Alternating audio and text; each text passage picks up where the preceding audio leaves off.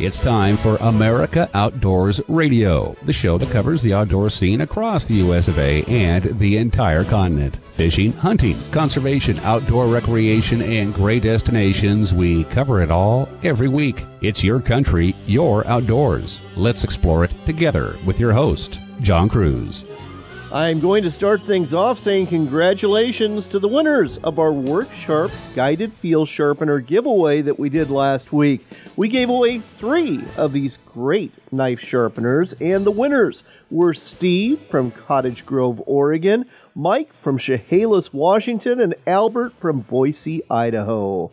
Thanks to everyone else who entered, and if you want to keep up on our giveaways, be sure to like and follow our Facebook page at America Outdoors Radio because if you happen to miss the show, you can find out about our giveaways there as well. Speaking of the show, we've got a great one for you this week, and with fall officially here, we'll be focusing on hunting and conservation. One guest you'll hear from in just a few minutes is Ryan Hoover. He's the director of Handgun Hunters International. This organization is all about getting folks hunting with handguns. I'll admit, I don't know a whole lot about this, but I'm about to get an education on this subject, and along the way, Ryan is going to bust a few myths I've held to be true when it comes to hunting with handguns.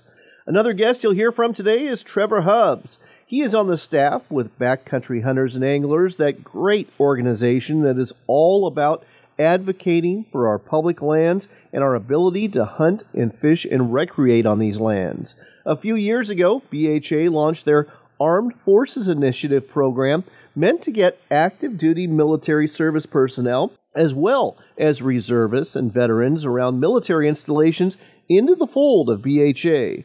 The program has been a resounding success, and Trevor will tell you how fast it's grown and some of the events military BHA members have been taking part in lately. And let's not forget about bird hunting. If you're a bird hunter, there's a good chance you've got a bird dog. And we'll be joined towards the end of the program today by Dr. Jay Brekke. He is a veterinarian in Colorado who wrote a great article in the latest On the Wing newsletter from Pheasants Forever, highlighting an injury to his German Shorthair pointer suffered in the Rocky Mountains during a ptarmigan hunt and how a carry kit of first aid supplies Jay carried with him made all the difference for that dog. On top of this, we've got a couple of more ne'er do wells walking our trail of shame who were guiding without a license in Northeast Oregon for 10 years. These two not only got caught, but they lost a couple of the horses, or should I say mules, they rode in on. Before we get into all of this, though, let's introduce you to our first guest who knows quite a bit about whitetail deer hunting. Let's talk deer hunting, and specifically, let's talk about some of the best days you want to be in the field if you're a whitetail deer hunter. With us here to tell you more about it is Scott Bestul, the man who wrote an article about this that you can find at fieldandstream.com. Scott, welcome to the show. Thanks so much, John. I appreciate it. It's a pleasure to talk with you. So, you are recommending certain days hunters ought to be in the field for whitetail deer, and they're all related to the rut for our listeners who are not deer hunters or just getting into the sport of deer hunting, why is the rut a great time to be in the field if you want to harvest a deer?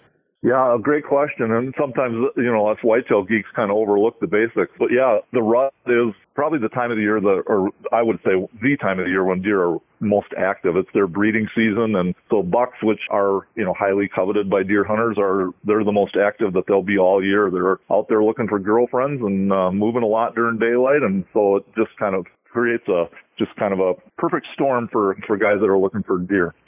You know, it's funny. Uh, an expert deer hunter I know out here in the West, he says the rut's the time to be out there because the deer are just stupid. yeah, they can do some blundering that they wouldn't do at other times of the year. That's for sure. And uh, so, yeah, it's a good time to be out there uh, waiting for them to make a mistake. In this article you have in Field and Stream, you actually have specific days, not weeks, not months, but days detailed as the best ones to hunt during the rut, ranging from October into December do these dates apply equally for Western, Midwest, and Eastern hunters? I would say, you know, there's there's always regional variations to, you know, to rutting activity in in whitetails and, and mule deer. So they're, I would say they're they're representative of general time frames when it's really good. But you know, I would say on a broad basis across much of whitetail range, they're pretty accurate. Let's talk about the first day you got marked down as one of the best, October 23rd. Why did you choose that day? Did you throw a dart and hit that in the calendar?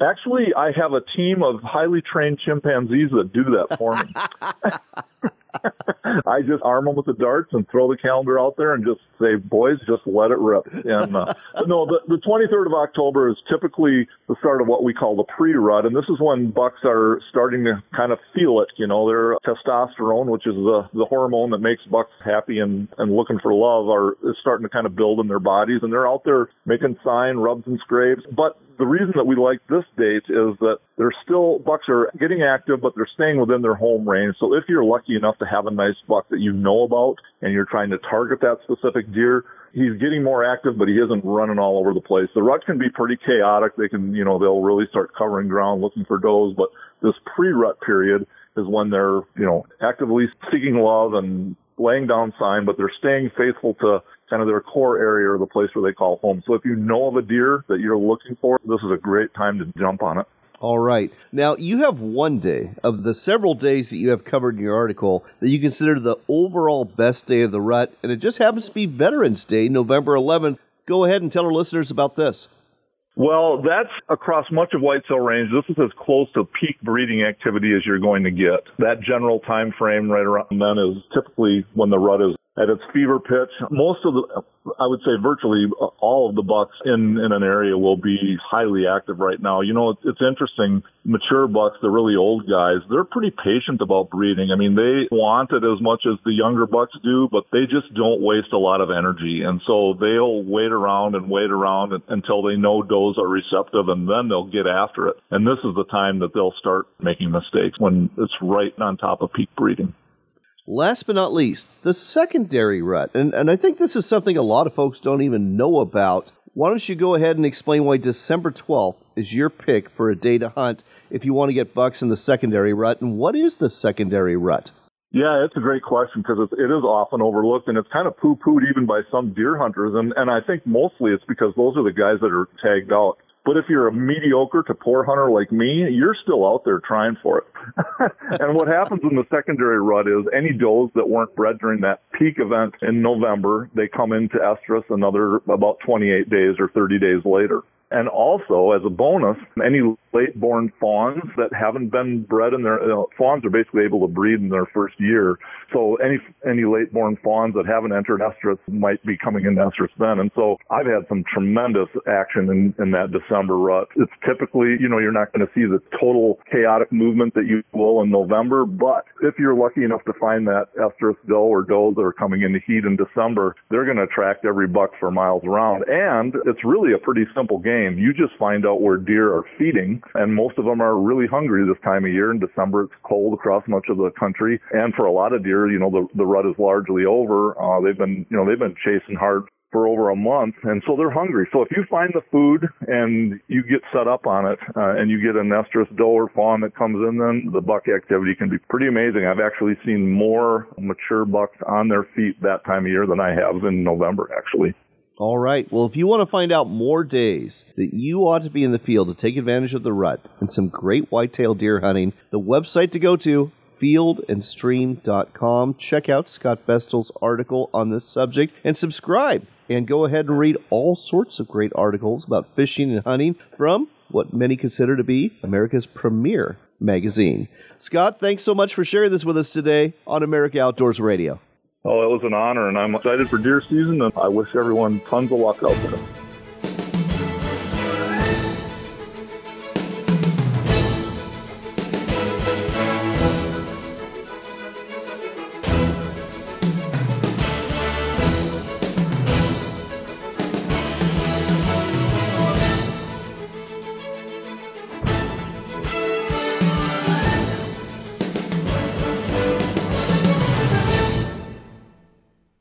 Been telling you about Sportsman's Cove Lodge in Southeast Alaska for a while now, and there's a reason. They are the only Alaska lodge we talk about in this show. It's because they're truly Alaska's best lodge. The adventure starts with a float plane ride from Ketchikan, after which you'll get the chance to experience some of the best hospitality, food, and wonderful people you'll ever meet. Wildlife is abundant, from bears and deer to eagles and whales, and let's not forget the reason you're here the fishing halibut, salmon, lingcod, rockfish, true cod, and more. It's all waiting for you in abundance at Sportsman's Cove Lodge. Book your trip today at alaskasbestlodge.com. That's alaskasbestlodge.com for Sportsman's Cove Lodge. Come explore the Dalles in Oregon for outdoors fun. Hike amongst the wildflowers, bike our riverfront trail, or visit the Gorge Discovery Center where you can enjoy a live raptor display, or even check out our National Neon Sign Museum. But don't forget the fishing. We've got salmon, steelhead, bass, walleye, and monster sized sturgeon waiting just for you. When the day is done, tell those tall tales at one of our wineries, breweries, or restaurants and plan your next adventure. Find out more at explorethedalles.com. Hunting and fishing are exercises in hope. Before you head into the woods, you hope to tag out on a deer you'll have to field dress. Before you make that first cast, you hope for a big fish to clean and fillet. When your hopes are realized, you'll need a sharp knife.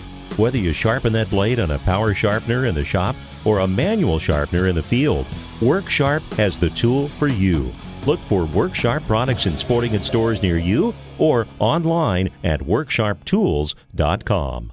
In today's news, I'm cooking a brisket. Let's go to Jill at my house to see how it's going. This is your house and you brought me and the crew to check on your brisket? That's correct, Jill. How's it looking? This is a Camp Chef Woodwind Wi-Fi. You know you you can check your cook right from your phone, right? I didn't know that was an option, Jill. Well, never mind. But before you leave, can you feed the dog? What? No, no. When we get back, why is my check engine light on? The answer may shock me.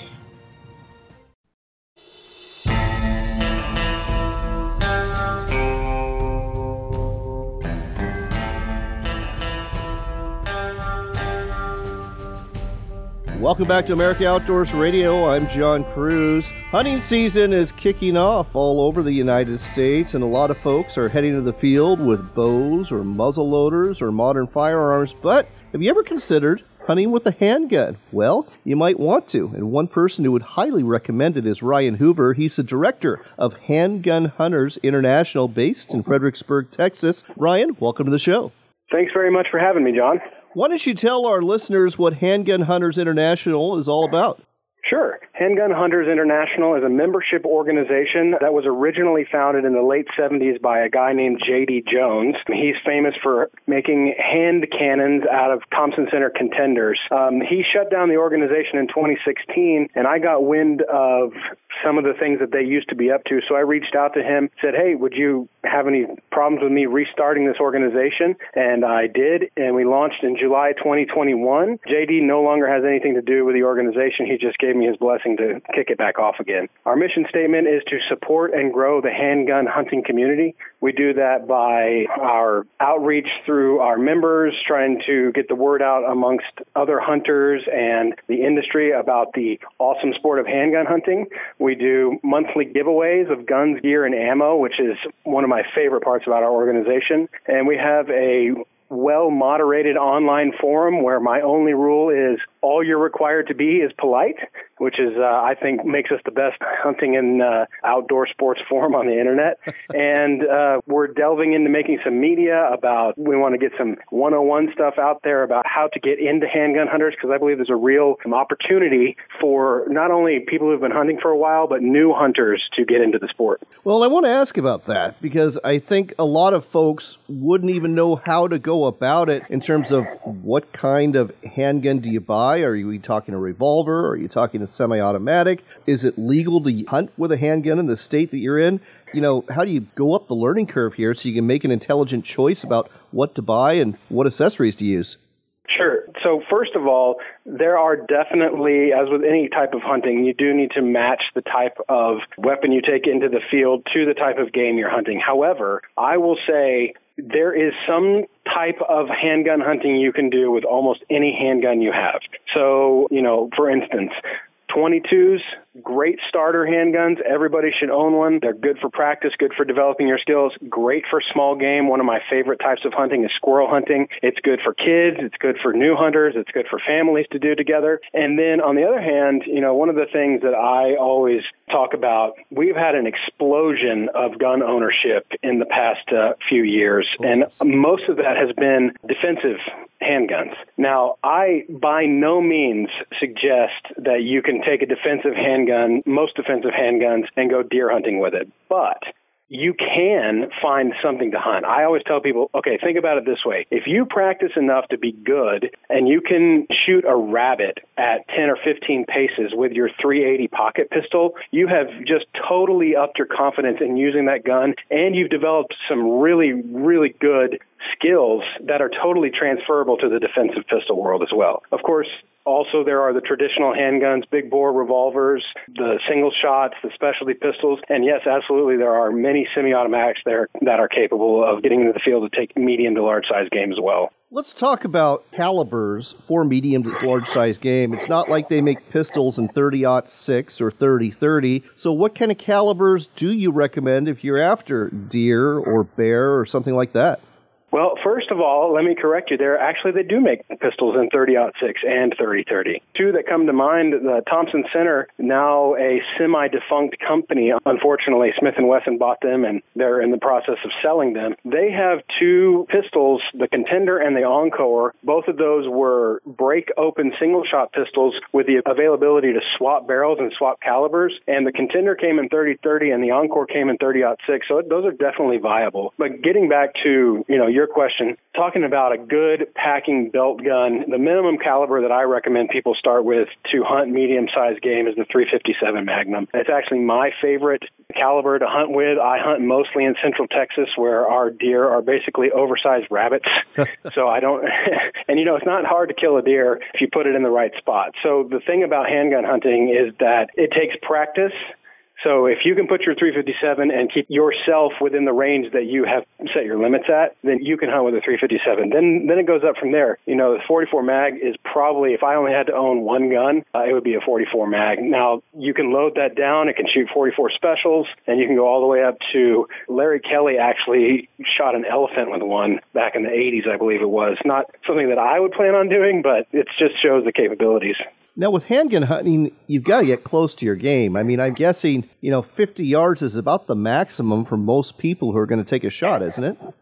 So, with the range things, I wouldn't call it a myth, but it's not commonly known that handguns cross the gamut as far as range is concerned. Like I said, you can get specialty pistols in any rifle caliber. As a matter of fact, just as an aside, there is a competition in Wyoming called Y Shot, and that is shot with bolt action specialty, specialty pistols that are built basically like an old XP 100, which is a Remington action on a nice McMillan stock, usually with a rifle scope. And we shoot out to, I think the furthest target the year I went was past 1,400 yards. Oh. And uh, we, were, we were making hits on that. Now, again, by no means do I encourage people to hunt at that range. I enjoy the challenge of getting close to game, but I only mention that as a kind of mythbuster fact about what handguns are capable of and what range. So really your range depends on your capabilities. One of the great things about handgun hunting is the fact that you have to overcome a challenge in order to get into the field. And so the better you get, the more you challenge yourself, the more you can extend your range. I mean, these calibers are capable at ranges much further than 50 yards, but if you don't feel comfortable shooting past 50 yards, then you need to set your own self-imposed limit. Do most handgun hunters put scopes on their handguns? And we're talking medium sized to big game here. Do most handgun hunters put scopes on their handguns or are they shooting over open sights? That depends. You know, it depends on the kind of hunting you're doing, and it just depends on your preference. There are three major sight categories for handguns. Like you said, there are scopes, there are open sights, and a big and the fastest growing section, I think, is the red dots. So open sights are great because it obviously lowers your profile, lowers your weight, it's easier to pack, et cetera, et cetera. But they do limit your range the most, and they are the most difficult to use. Using open sights, I've always said, is kind of like driving a stick shift. You know, everybody should learn how to do it, but it is kind of the old way. And you know, also as we get older, uh, it becomes more difficult to see iron sights. But that's when a lot of people switch to the red dot. And there are some really compact red dots on the market today that you know easily extend your range. You know, if you're having trouble seeing your sights, it'll extend your range quite a bit. There are tube sights like that that look like traditional scopes, as well as the reflex type sight with an open screen. Moving on from there, definitely there are pistol scopes. There are some great pistol scopes out there, and they can increase your magnification. You know, when you're talking about a little bit further range, a little bit more open country, et cetera. So it's, all a matter of personal choice again. And one of the great things about it is that there are so many options that most handgun hunters are also kind of, you know, collectors of all these different pieces of gear as well. We have got to go, but I'll tell you what, you have schooled me today, and I think you've taught our listeners a lot too. And folks, if you want to find out more about Handgun Hunters International, go to their website, handgunhuntersinternational.com. That's handgunhuntersinternational.com, and consider getting into the sport of hunting with a handgun and joining this organization. Ryan, thanks for sharing this with us today on America Outdoors Radio. Thank you, John.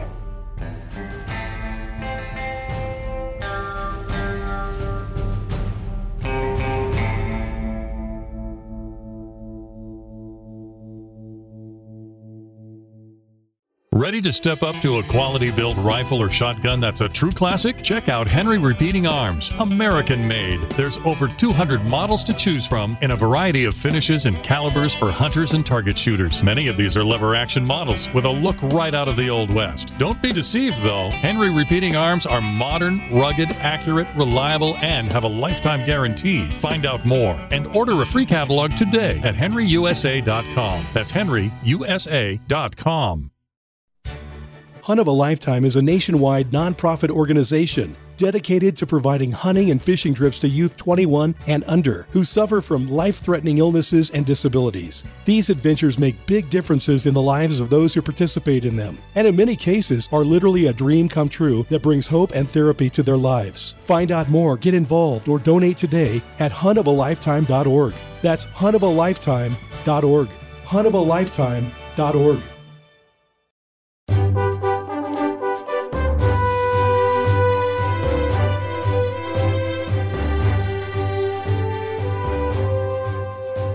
You're back in with America Outdoors Radio. I'm John Kruse. Our next stop is Illinois. That's where we get to talk to Trevor Hubbs. He is a former U.S. Army infantryman and airborne soldier who served at Fort Bragg, and now he is helping out backcountry hunters and anglers with their Armed Forces Initiative. Trevor, welcome to the show. Yeah, thanks for having me. Really excited to be here. So, folks, backcountry hunters and anglers, as you know, we are a big supporter of this organization because they're all about protecting our public lands and protecting our access to public lands so that we, as hunters and anglers and outdoors enthusiasts, can roam these lands that belong to each and every one of us. But BHA started a program a few years ago called the Armed Forces Initiative, and they are specifically targeting active duty military to join BHA and, and actually running events for them. Tell us more about why this decision was made and, and what this program looks like. Yeah, I'd love to. So, and BHA was kind of started. There's always been about two military members on the national board, starting with Colorado, which was the first state chapter. But it's kind of interesting. We ran our annual membership survey, which is trying to get an idea of who our members are, why they joined BHA, so we can continue to do the things that please our members. But we realized about 18% of BHA members were either active duty military, veterans, National Guard, reservists, or uh, like Gold Star families which is interesting because if you look at, uh, depending on the survey you look at, between 4 and 5% of the general population is part of that military community. So that was in 2018. We started to think about, okay, why are we as an organization attracting so many military members? So we started to dig into that question throughout 2019 and early 2020. And there's a whole litany of reasons. One being you just don't make that much money in the military, and uh, not everybody can afford to buy their 80 acres of whitetail paradise in Missouri or Southern Illinois. So you're kind of forced to public land. The bigger piece, though, especially with the last 22 years of warfare, is you're, everybody is on a three year rotation where you have a year of training, a year of deployment, and then a year of rest, and then you change duty stations. So now you're born in, you know, Southern Illinois, you get stationed at Fort Bragg, North Carolina, and oh, I don't know how to hunt hogs. We don't have wild hogs here. We don't have black bears where I grew up. How do you do that? They have wild trout streams, another thing that you never experience, but you don't really get to because you're training all the time. Then you'll have a deployment or two deployments, and then you get back and you change duty stations. Now you're at Fort Carson, Colorado. Well, now they have elk. Now they have like real high mountain trout streams. How do you do that? And which ends up happening is like with me, I didn't hunt or fish almost the whole time I was in the military. And that happens just way too often. You have guys that get out or gals that get out after 20 years of service that maybe grew up hunting and fishing and then they haven't for 20 years. So really the AFI is about kind of reactivating or retaining these hunters and anglers and helping them learn to use their voice for conservation. So the chapters actually exist on military installations. What installations have active chapters? So it depends on what you consider an active chapter. For a long time, the first couple of years, we were looking at uh, what chapter is Department of Defense sanctioned to operate on a military base. Well, we kind of moved away from that because the only thing that gets us is uh, it's like a year or even 18 month long application process, and all we really gain is the ability to fundraise on post, where we can still have a chapter on a post that just does their fundraising at the local VFW or Columbus, Georgia, whatever city is most adjacent to post. So if you just count how many clubs we have on active duty installations, it's 48. Oh, wow. That's impressive. Yeah. We're really growing. We started with our first event in eastern Montana doing a mule deer hunt in 2020 with 18 people. And uh, I just ran the numbers before this call to try and get prepared. Now we have 9,800 active memberships within BHA. Oh, that's fantastic. 9,800 members, and BHA, I think, is closing on 50,000 members total. So that's quite a few active duty military or reserves or mm-hmm. National Guard soldiers that are part of this. That's a huge percentage. Yeah, it's uh, it's really interesting. It's uh, it has grown a lot faster. We rely very heavily. It's BHA, we're a grassroots organization, so we rely very heavily on our volunteers. And I have a couple main volunteers we call our advisory board for the Armed Forces Initiative, and they've went from like I have one guy who manages like installations, and then one guy who manages all like veteran reserve, National Guard kind of more off installation activities, and they've each gone from managing about six people, like six other volunteers, to managing 20 plus in the past year. It's uh, it's been some outstanding growth. What do these clubs do in terms of the military members? Are they holding like monthly meetings? Are they having like, you know, hunts that they go out on together or fishing trips? Go ahead and describe what a typical club does on one of these military installations. Sure. I mean, I leave it really open. I'm a big fan of commander's intent, which is just kind of leave it general. And if, if what you're doing kind of meets that commander's intent, then you're not wrong. So the commander's intent that I have for uh, the Armed Force Initiative, you can just find it on the website, but uh, to instill within members of the military community a knowledge of conservation practices and theory, a love of wild places, and a desire to elevate Americans' public wild lands as fundamental components of American freedom. So really that could be anything, right? Like Fort Benning, Fort Stewart, Georgia. You take eight or nine guys out bluegill fishing and walk through like, hey, this is why I like to pan fish in the South. This is what we use for equipment. This is what I need for licensing and teach them how to do that. Well, you could go up to our Alaska group. Like we have three bases in Alaska and they have a, uh, either roadkill moose, elk, or caribou donated by, um, Alaska Fish and Game. They donate a roadkill large mammal and every month they do a large animal breakdown class in Alaska. So you just got stationed in Fort Wainwright well, great, I can get moose tags really easy now, but I've never dealt with a moose. This is a 2,000 pound animal. Like, now you know how to do that. So it's really, it's dependent on where you're stationed and the local kind of outdoor recreation opportunities there. Our goal really isn't these once in a lifetime hunts. There's a lot of organizations doing that, and that's a great thing to do for veterans. Like, oh, we're going to take you on this super exclusive elk hunt or moose hunt, and it normally costs $50,000, but we're going to give it to you for free because you're a veteran. Like, those are great. What the Armed Forces Initiative really does is we try and create a lifetime of experiences by making you into a passionate outdoor conservationist or hunter or angler. So it's what can you do tomorrow or the next weekend or the next season? How do I give you all the skills so that you're not dependent on a nonprofit or some sort of veterans group to go elk hunting again or to go whitetail hunting again? When you leave one of our events, I want you to have all those skills to go do this on your own. Trevor, this is absolutely fantastic. I wish something like this existed when I was in the service, but I'm sure glad it exists now. In fact, Trevor, I understand you've got some events going on right now. What are those? Yeah, right now we've got we call it a garbage and grouse roundup, which is basically a introduction to upland hunting at uh, around Minot Air Force Base in North Dakota. And then we try and pick up as much trash as we can. Normally it's let's spend the morning when it's a little cooler out picking up trash, and in the afternoon let's go chase some grouse and learn why we don't want trash on the prairie and why less trash equals more grouse and things like that. We also have uh, an event around uh, Key West Naval Air Station. We've got I think it's 18 uh, veterans, active duty members out there uh, doing some flats fishing on the Gulf side of the Keys. So it's a, it's a great time. How many events did you have planned for this year, and how many are actually going to happen? So when I took over in 2021, my goal for 2022 was six events, and we're going to cross the 100 event mark by the end of the year. Incredible. Now, for all of our military members and veterans that are listening today, if you want to get involved, go to backcountryhunters.org. That's the website for backcountry hunters and anglers. And if you're not a member already, I would really recommend joining this great organization. And then go to the programs page and look for Armed Forces Initiative. You'll find all sorts of information about this. And if they have questions, who should they ask? Who should they contact about getting involved with a local club? Yeah, I'm happy to field all questions. You can either email me directly, which is just H-U-B-B-S at backcountryhunters.org, just my last name, or you can email Armed Forces Initiative at backcountryhunters.org, and that's a general email that is uh, answered by me uh, or one of our interns or somebody on the operations team, whoever can get to it first. It's the Armed Forces Initiative from Backcountry Hunters and Anglers, helping our soldiers, our sailors, our airmen and women become passionate conservationists and hunters while they serve our country. Trevor, thanks for sharing this with us today on America Outdoors Radio. Thank you, sir. This portion of the show is brought to you by our friends at Worksharp. And if you are hunting this fall, you know the importance of a sharp knife. You're going to need it for gutting that animal, butchering that animal, taking the hide off that animal, and there's a good chance to have to sharpen it more than once while you're doing these things in the field. That's why a pocket knife sharpener or the guided field sharpener from Worksharp are great items to have with you. Whether you're after deer, elk, pronghorn, or bear, a sharp knife helps you get things done after you drop that animal. Look for Worksharp products at sporting goods stores, hardware stores, and ranch and home stores near you, or online at worksharptools.com. That's worksharptools.com.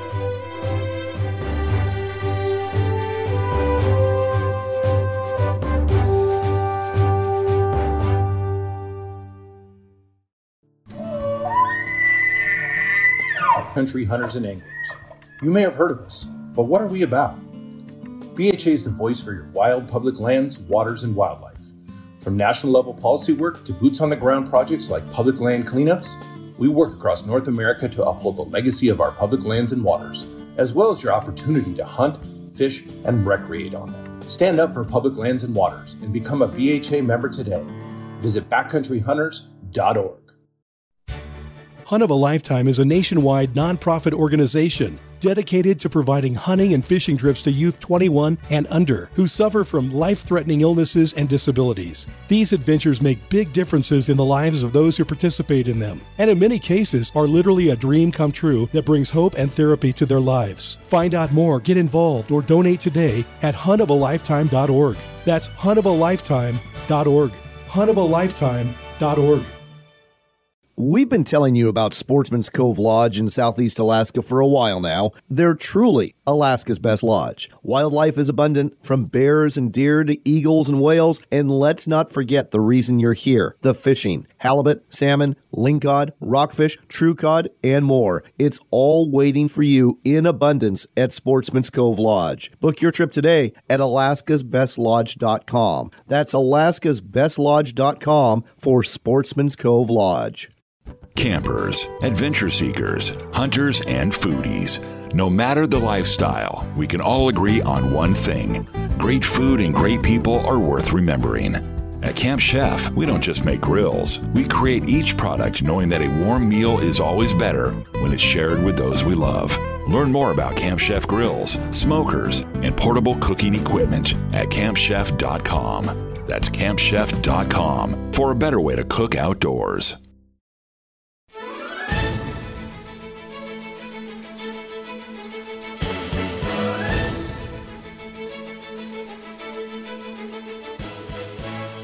Next up on America Outdoors Radio, we're taking you to the Centennial State of Colorado. That's where Jay Brecky is a veterinarian, and he is also an avid upland bird hunter. Jay, welcome to the show. Thank you. Thanks for having me. So, you wrote a really good article that appeared in the latest on the Wing newsletter from Pheasants Forever, and it was all about a carry kit and a truck kit that are essentially first aid kits for your hunting dog. And I want to go over some of the highlights here. And we'll start off with last September. You and a friend are way up in the mountains hunting for ptarmigan and grouse with your two hunting dogs. What happens? Yeah, so recently I've gotten into ptarmigan hunting, which is involves alpine terrain, which can be pretty sharp rocks and long distances. And so basically, I noticed that dogs' feet just don't hold up like they would in, in grass or prairie fields. And yeah, I have a German Shorthair Pointer who, uh, within a day and a half of the trip, really started to get some red, kind of bloody paws just from the rocky terrain. I mean, it even tears up our own boots. And so, one of the things I like to carry in my field kit, because I don't always have booties on my dogs. Sometimes they can lose a lot of uh, feeling with just control of jumping around on rocks, and so sometimes they can actually hurt themselves more. So I prefer them to kind of have their paws out. But basically, I like to have uh, different types of bandage material that are light and easy to carry in your vest. Different layers of just different uh, materials, but the the key is a good ointment. And so in 2015, I went to a veterinary seminar where I sat in and listened to a board certified veterinary dermatologist who spoke very highly of what's called Manuka honey, which is a type of honey that has very strong antibacterial properties, but also is a soothing salve. And so the kind that we carry has a coconut oil, Manuka honey mixture, and it's good to put on dogs' paws because it's not irritating to the stomach if they lick it off, but more importantly, prevents infection and just kind of helps create a nice, healthy paw no different than if you did Vaseline or Aquaphor on wounds for yourself. And so putting that on on that ptarmigan hunt and then wrapping the paws lightly when I realized she was in a lot of pain just from too much rock country allowed us to get down to kind of a creek bottom, which was kind of soggy, marshy, kind of moose country, and then we walked back to camp that way. And so so yeah, I, I really like just kind of very basic things such as that for field care when you're kind of in the middle of nowhere and you want something light. So don't want, don't want to make it too heavy. Let's talk about what would have happened if you didn't have this carry kit with you because you were six miles from camp. You were further away from that to civilization where you could have gotten some help. I mean, you would have had to carry this dog for six miles if you couldn't do this. Is that correct? Yeah, that's correct. So yeah, it was a pretty empty feeling when I noticed she was in front of me. I can see the the rocks had a little bit of her blood on it, and she was she was whining. And so so yeah, being able to wrap it is no different than you know if you were barefoot putting on a nice pair of shoes to kind of protect it. But yeah, I you know always recommend to have some type of bandage material because you can also use it on yourself, but also you can wrap the paws of your dog so that you can get to safety because the trip needed to be ended, but there was really no I still needed to get her out comfortably. And so luckily with that kid, I was able to kind of bushwhack down to softer terrain that, that made it all happen. Well, I'm glad you didn't have to haul your 40 pound German short hair pointer. No, and you know, shoulders. there's people that talk about some of these new upland vests that you can put dogs in and you can carry them out. And I was almost to that point, but my vest wasn't made for a dog, but I would have found a way to carry her out if needed. Wow. But uh, yeah. So let's go through what you recommend hunters carry in their carry kit that's with them. That's you know lightweight. We're not talking about a lot of weight here, but can help bandage up a dog if they get wounded, whether it be their paws or otherwise, until you can get them back somewhere where you can either see a vet or give them some more extensive care from your truck kit. Yeah, so something that's good in the vest.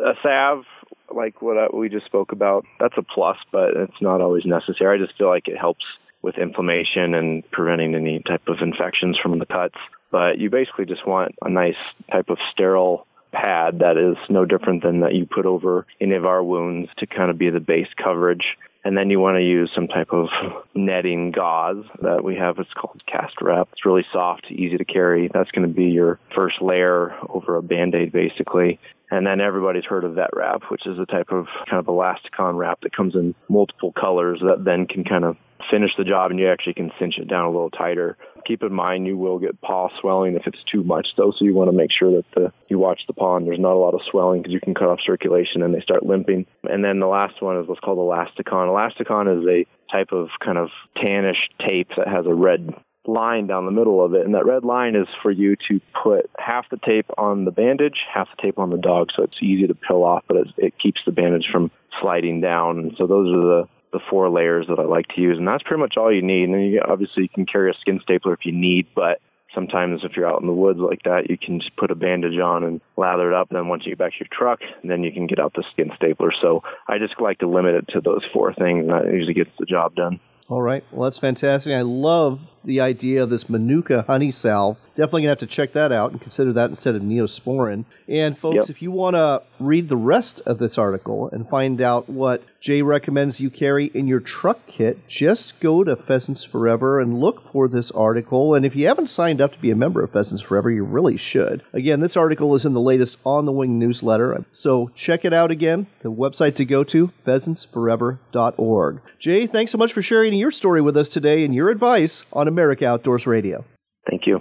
This portion of the show is brought to you by our friends at Henry Repeating Arms. And if you are looking for a new rifle or shotgun for the season ahead, look no further than henryusa.com. There's over 200 models available. A lot of them are lever action rifles and shotguns too, and they all have a few things in common. Number one, they are all made in America. Number two, they are all rugged, they're all reliable, they're all accurate, they shoot straight right out of the box, and they come with a lifetime satisfaction guarantee. So, check out the lineup that's available. Look for a dealer near you. If you have any questions, just ask the award winning customer service staff. And don't forget to ask for your free decals and catalog, too. You can do it all at henryusa.com.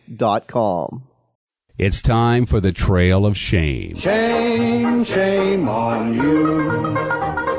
Shame, shame on you. Stories of poachers, scoundrels, and other ne'er do wells. So if you see someone committing a criminal act on the water or in the field, turn them in.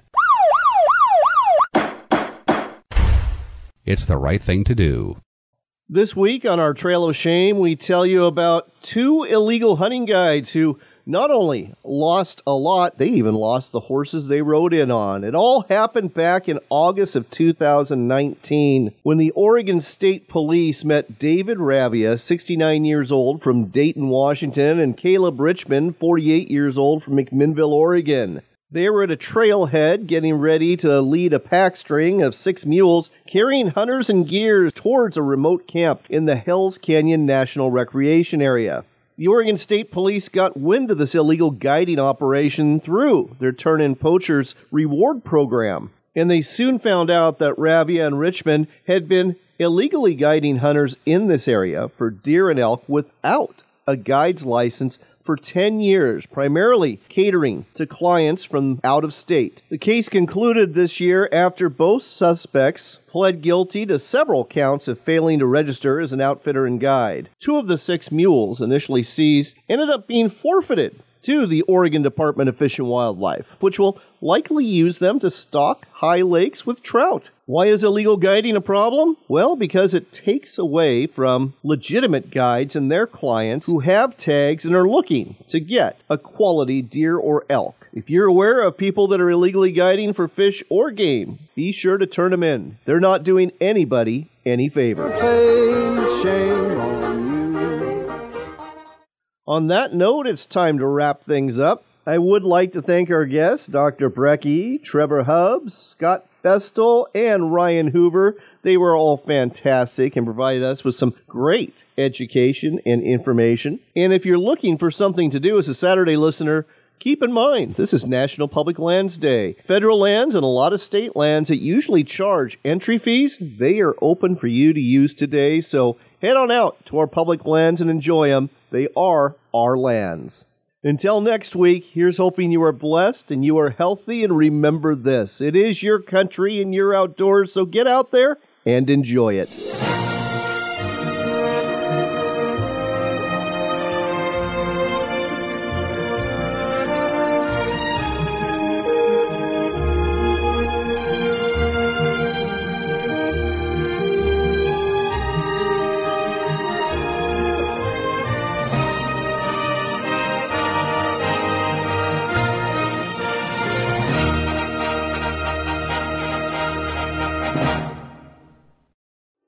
To step up to a quality built rifle or shotgun that's a true classic? Check out Henry Repeating Arms, American made. There's over 200 models to choose from in a variety of finishes and calibers for hunters and target shooters. Many of these are lever action models with a look right out of the Old West. Don't be deceived though. Henry Repeating Arms are modern, rugged, accurate, reliable, and have a lifetime guarantee. Find out more and order a free catalog today at henryusa.com. That's henryusa.com.